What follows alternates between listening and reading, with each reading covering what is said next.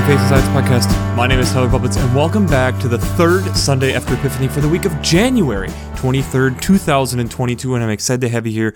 I'm excited to dig into this week's podcast, and I'm excited that we are continuing to work with and deal with these texts. Again, I think this is a kind of an exciting week we get to deal with here and I found it really fun to deal with and work through. Before we jump into it a ton, I do want to do a shameless shout out to E.O. Wilson, who I talked about a couple months back, talking about how he was the one who discovered how ants have a chemical pheromone that comes out to release to the colony to let them know that they're dead and carry them to the graveyard. I found out recently that he has passed away. So I just want to do a shameless shout out to him. One of these guys who is moving forward the scientific technology, bringing forth new discoveries, and I think that's kind of a neat discovery and a really powerful one to better understand how pheromones and different chemicals being released out of the body, how different creatures and different things are interpreting those. And so that was super, super cool and super disheartening to hear that he has passed. But before we jump into the text this week, we have to do our Twitter question from last week, which is where do you need to get out of the quote pouch? And this is one that I really am thinking, and as I kind of talked about a little bit at the last week, the church is in a big pouch in a lot of ways between a single congregation being a church denomination and church denominations. I think we're in a lot of different pouches, but I think even a lot of ways society is questioning what pouches have we been in for a long time? Which places have we been safe? And we've just said this is the way that it always is and this is the way that it always will be and especially based off of what we've gone through from nearly the past two years, it's causing us to reconsider and think about a lot of different things on what does this all mean and should we reconsider how we've done things? And maybe there is a better way of doing them and i think that's a interesting place to be at. I think it's a unique place to be at. It's a privileged place in a lot of ways to be at to work through as a society to work through as a church to work through even as an individual. I look at my life in the little over a year I've been married, getting close to a year and a half, and having my spouse be in the house and my wife questioning and pushing me with decisions that I make, things that I'm thinking about, things to be able to consider and look at. And have you thought about it this way? Have you thought about it this way? I think these have been huge in building my character and pushing me and challenging me to become a better person and become more who God has created me to be. But I think also in society, how are we doing that to continue to grow? How are we doing that as individuals to continue to grow? And I think that's something that probably doesn't get talked about enough, but I think it's something that is super important that really we're in the middle of this cultural shift in that way of contemplating and working with that. And I think the pandemic essentially accelerated this a lot too. So there's a lot of factors within that, but I think it's something that is really worth the time, the work, the effort to work through and continue to work through. So let's just jump into the text for this week. The first reading is out of Nehemiah chapter 8, verses 1 to 3, 5 and 6, and 8 through 10. This is a very unique reading, and there is a little bit of background context that you have to know.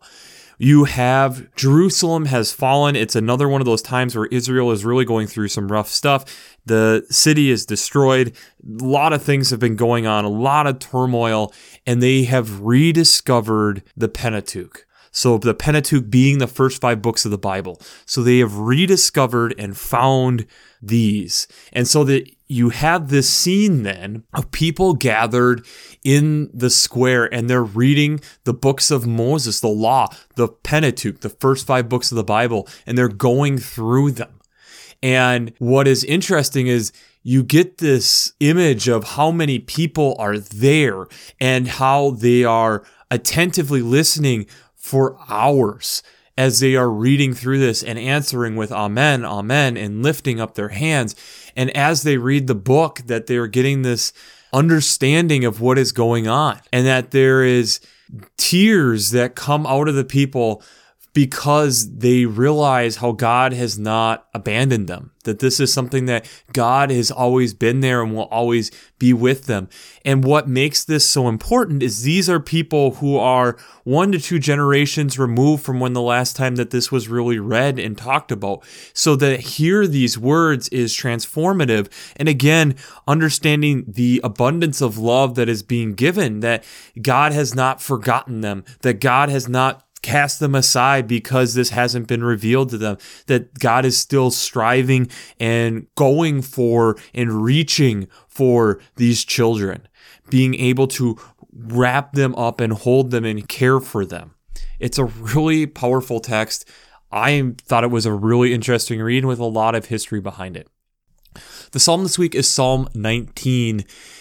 This then goes at the beginning here, explaining the handiwork, explaining God through the creation and how the creation continues to give praise and honor to God, and how, in a lot of ways, we can even see that, and how God is working, like with reviving the soil, with being able to be out in the world and in and amongst us, to be enlightening our eyes with being able to see what is all going out there, but then even giving this movement within the psalm of that it's more desired than gold, even fine gold, sweeter than honey, the drippings of the honeycomb, moreover than a servant warned, keeping them in their great reward. That this is something that's to be desired, that this is something that God is working with and constantly is interacting with. The New Testament text or second reading is from 1 Corinthians chapter 12 verses 12 to 31a. A major part of this section is one of my favorite sections of scripture in general. And it's one of these sections where it's referencing the body of Christ as the body, as a singular body, and how we can't be jealous of these different parts. That each of these different parts have different roles, and yet we are all part of the same body, and that we are all needed for the body of Christ to be able to move forward and that there aren't necessarily weaker parts or weaker things. It's that all these are appropriate. And then here at the end of the text, this is where Paul brings it back around that the different gifts that we all have are all necessary for God to be able to be revealed within our world. That we're all needing these different gifts and skills and talents that we have. That they're all great gifts. There are no greater gifts. So that's where he gets into starting in verse 29. Are all apostles? Are all prophets? Are all teachers? Do all work miracles? Do all possess the gifts of healing? Do all speak in tongues? Do all interpret? But strive for the greater gifts. This idea that how all of us coming together is what is needed for us to be able to really convey the spirit of giving that God has given to us. The gospel text this week is out of Luke chapter 4, starting at verse 14, going to verse 21. This is Jesus returning to his hometown. And what's interesting about this text is this is half of the story. We get the other half next week. And this half of the gospel, the people are a lot more receptive. As we will find out next week, it turns pretty quickly. But Jesus, and especially the beginning of this, it's very almost cinematic, laid out here he is back in his hometown. He goes to synagogue. He gets up. He goes in front of the people. He grabs the scroll of Isaiah and reads off a couple sections. And what I picked up from a commentary here, it's he's reading sections from Isaiah chapter 61 verse 1, Isaiah chapter 58 verse 6, and Isaiah chapter 61 verse 2, which he is then states in verses 18 and 19 here.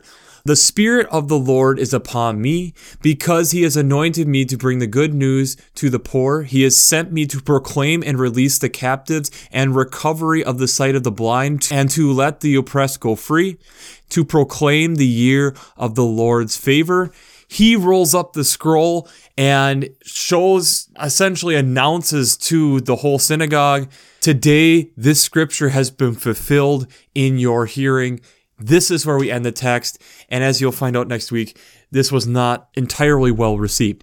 But this idea of Jesus then kind of stepping into his ministry and saying, This is the beginning of me fulfilling this text, that this is the starting point, that I have started this and it will continue to be fulfilled. And especially like with talking about the abundance that we had last week, we will kind of continue that flow through these texts. But before we jump into how faith and science come together this week, we have to do our shameless plugs. For Working Preacher, if you haven't checked out Working Preacher, I'd highly recommend it between their Sermon Brainwaves podcast, their commentaries, their discussions. Since I'm not an ordained minister, I use them on a weekly basis to be able to help bring you this podcast. I really enjoy being able to listen to three to four different seminary professors from Luther Seminary in their Working Preacher podcast, which deals with the Revised Common Lectionary. But I also really enjoy that they have now over 10 years of going through the cycle and so, thus, there is multiple different commentaries from multiple different biblical scholars from all over the world, which really is helpful to be able to bring these texts and help them come alive. So, if you haven't checked out Working Preacher, I'd highly recommend it. The second thing I'd highly recommend is checking out the Revised Common Lectionary coming from the lectionary.library.vanderbilt.edu. What I really enjoy is one, having all the text here together. It's really helpful, especially for me bringing you this podcast. But the thing that really sets this resource apart is having the art section. As I've talked about multiple times, I really enjoy looking at it to be able to look at how did different people throughout the world, throughout history, interpreted these texts and gives a new and different perspective in a visual way to help maybe open up some new ideas about these texts. So, if you haven't checked out Vanderbilt's Divinity Library on these different texts, I'd highly recommend that. The final thing I would highly recommend is check out The Chosen. It's a great show, and I really am enjoying how it is walking through more in a series base compared to a singular movie the ministry of what Jesus is doing and being able to dig into some of these questions and have some creative freedom of what are possibly some different conversations that were going on that didn't quite make the cut for the Bible. So, if you haven't checked out The Chosen, I'd highly recommend it. There's a lot here there's a lot to get into and to realize and to recognize. And like I stated, I really enjoyed the First Corinthians text, partially because of some of the history and stuff that how this text spoke to me, the different skills and abilities that I've had and been given to me by God in the faith, and especially as I was figuring out what that meant for me realizing that there were other people who were gifted with other things, and yet we are still part of the same body. Just God had equipped us in different ways to be able to be part of that body. And I think that's an important realization that we all go through that we are one body of Christ. And how do we work together to be able to utilize these different skills to help the body? Grow to help the body be more like Christ, that we're all in this together and that there isn't lesser or greater. It's that we're all equipped in different ways that are helpful to the body of Christ. And especially then when here you have Jesus coming together and acknowledging the past with breeding from the prophet of Isaiah and what he was coming into the world to do, but that this is the beginning early in Jesus' ministry, that this is the beginning of the fulfillment. This isn't the fulfillment, the total be all end all, that this is today this scripture has been fulfilled in your hearing. But it doesn't mean that that's ending at the hearing of this, that this is something that is continuing on, that this is the beginning of that fulfillment, was what I was kind of getting at. And I think that's important to be thinking about because it also is the realization of how this is a continued mission that we're not done yet. This is something that we're all in this together. And I find it so interesting to be tying this with the Nehemiah text to recognize like how at times we have forgotten things and that we get this rebirth in a way of how the faith is or recognizing or remembering how important that connection to faith really is. But the kicker really is Psalm 19, talking about how God is in and out in the world in these different things and is always moving out there. And that's what got me thinking. When you are working within an ecosystem, there is a lot of balance that is trying to happen all at the same time, and it's very difficult. One of the things we have talked about in the past, and I'll see if I can have some links down below about, is carrying capacity, for instance. That we have this ideal line of carrying capacity for a species based on, again, resources, being prey, being shelter, being whatever, and that this is something that can be affected over time. But the crazy thing is, is that you can have an animal over its carrying capacity, essentially meaning it will crash back under the carrying capacity. And as it tries to ovulate around the carrying capacity, and probably will never perfectly hit the carrying capacity. And it's something that can be drastically affected. But that also is the realization that there is a balance, that there is a system to what is going on in an ecosystem to be able to even get to that point. So there's a lot of different ways that, that, that this is happening some one of the easy ways or one of the easier ways to be able to think about it and it's a very basic concept is how energy moves throughout an ecosystem. You have producers consumers and decomposers. Producers being the idea of your plant life. Things that are growing things that are providing fruit providing for the community something that is going to help in a ways expand the community consumers, things that are eating that to be who are dependent upon the producers to be able to live. And then decomposers who are breaking down both the producers and the consumers to return it to the earth to be able to continue life moving forward. So thus the producers can use the nitrogen and different the soil, the things that have been broken down so that it can bring forth life. If you remove one of these from an ecosystem, it becomes incredibly difficult for that ecosystem to be able to thrive for an extended period of time. At some point, that ecosystem will die because it needs those three to be able to rotate the energy through, but just to be able to survive. It's needed. They are interconnected together. Let's look at it from another perspective. In any good ecosystem, there are keystone species. Keystone species are species that directly impact an environment more than what we'd initially expect. So, take for instance a prairie dog or a beaver. So, a prairie dog is going to be prey, but it also, because of its dens, it's providing habitat for when the colony moves. It provides different habitat, maybe for like a burrowing owl or something else that's living in a den. It's also turning over soil to allow for plant species to come. It then is allowing for different pollinators to be there because now you have new blossoms. So it's keeping your pollinators around. It's providing additional food and resources, as we've kind of talked about. It's wide scoping. It's providing potential seeds for birds because you've ex- opened up the soil for something like that to have the reach that that one species has within an ecosystem is much greater. Beavers, if you want to take that example, creating dams, creating whole new ecosystem, damming out the river to change the landscape being able to suddenly slow the river. Maybe it's changing how the fish are reacting. It's changing how even the animals that don't directly work with beavers, say like a wolf or something, might change its path so it doesn't go through the water.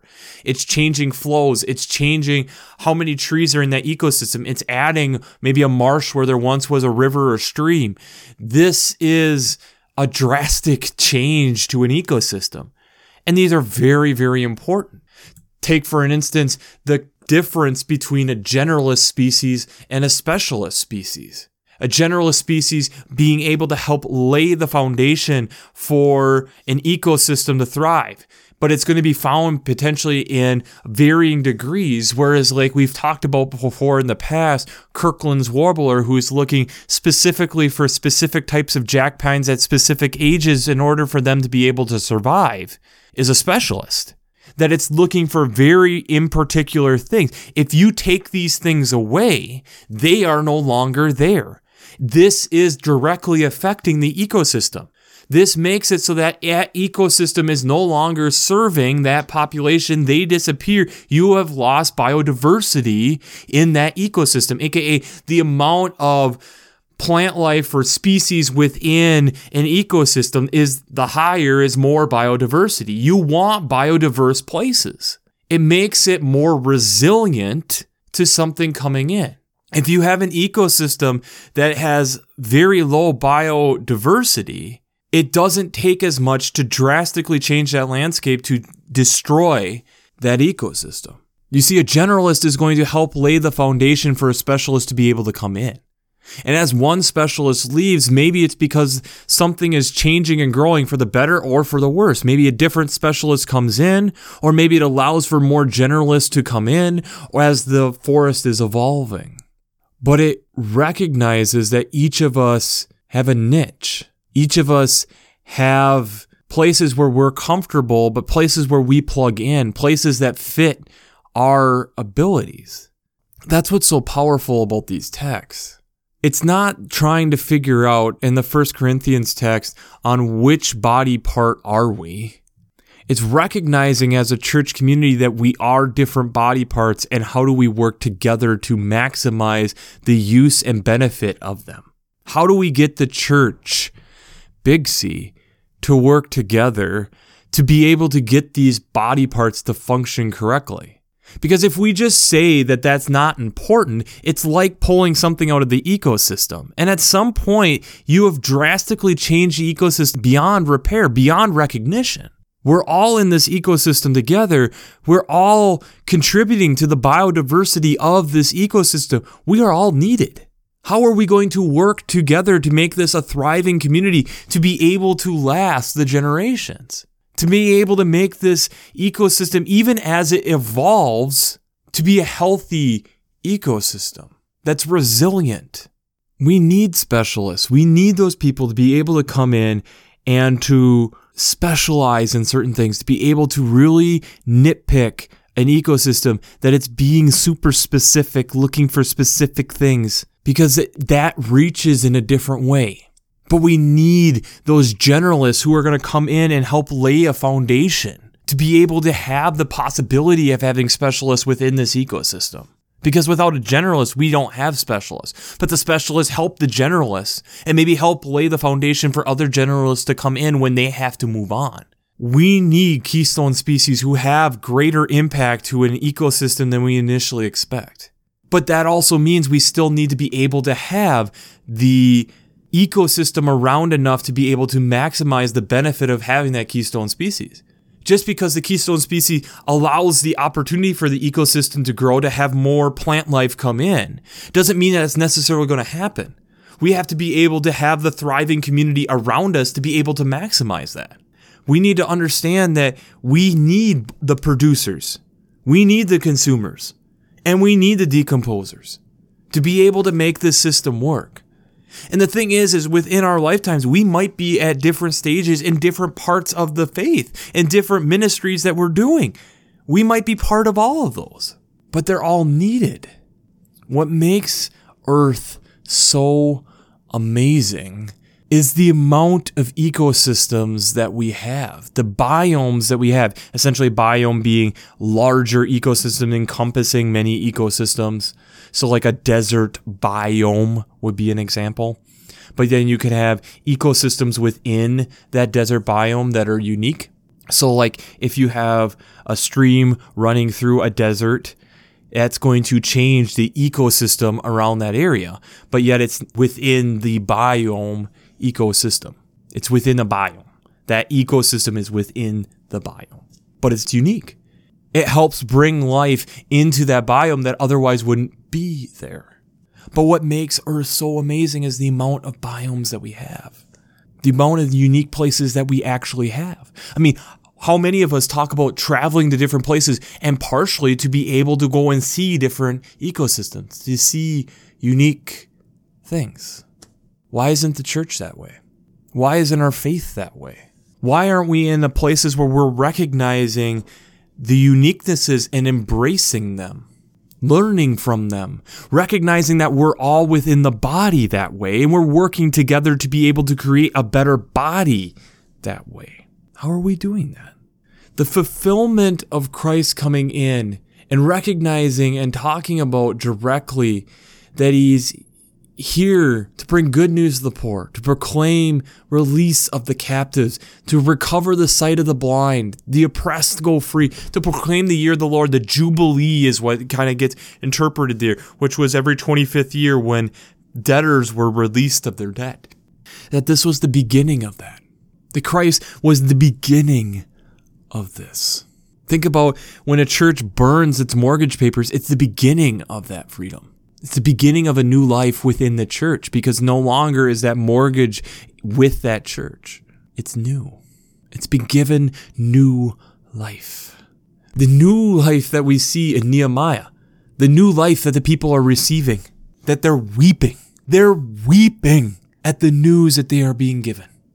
The Twitter question I have for you is how is the church embracing our different gifts?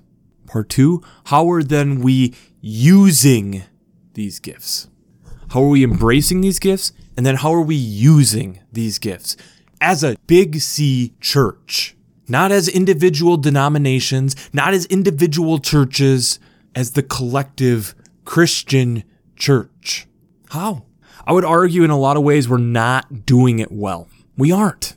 We struggle with the idea of being able to work together as a global community, and it's something that's been reiterated over the last two years, especially.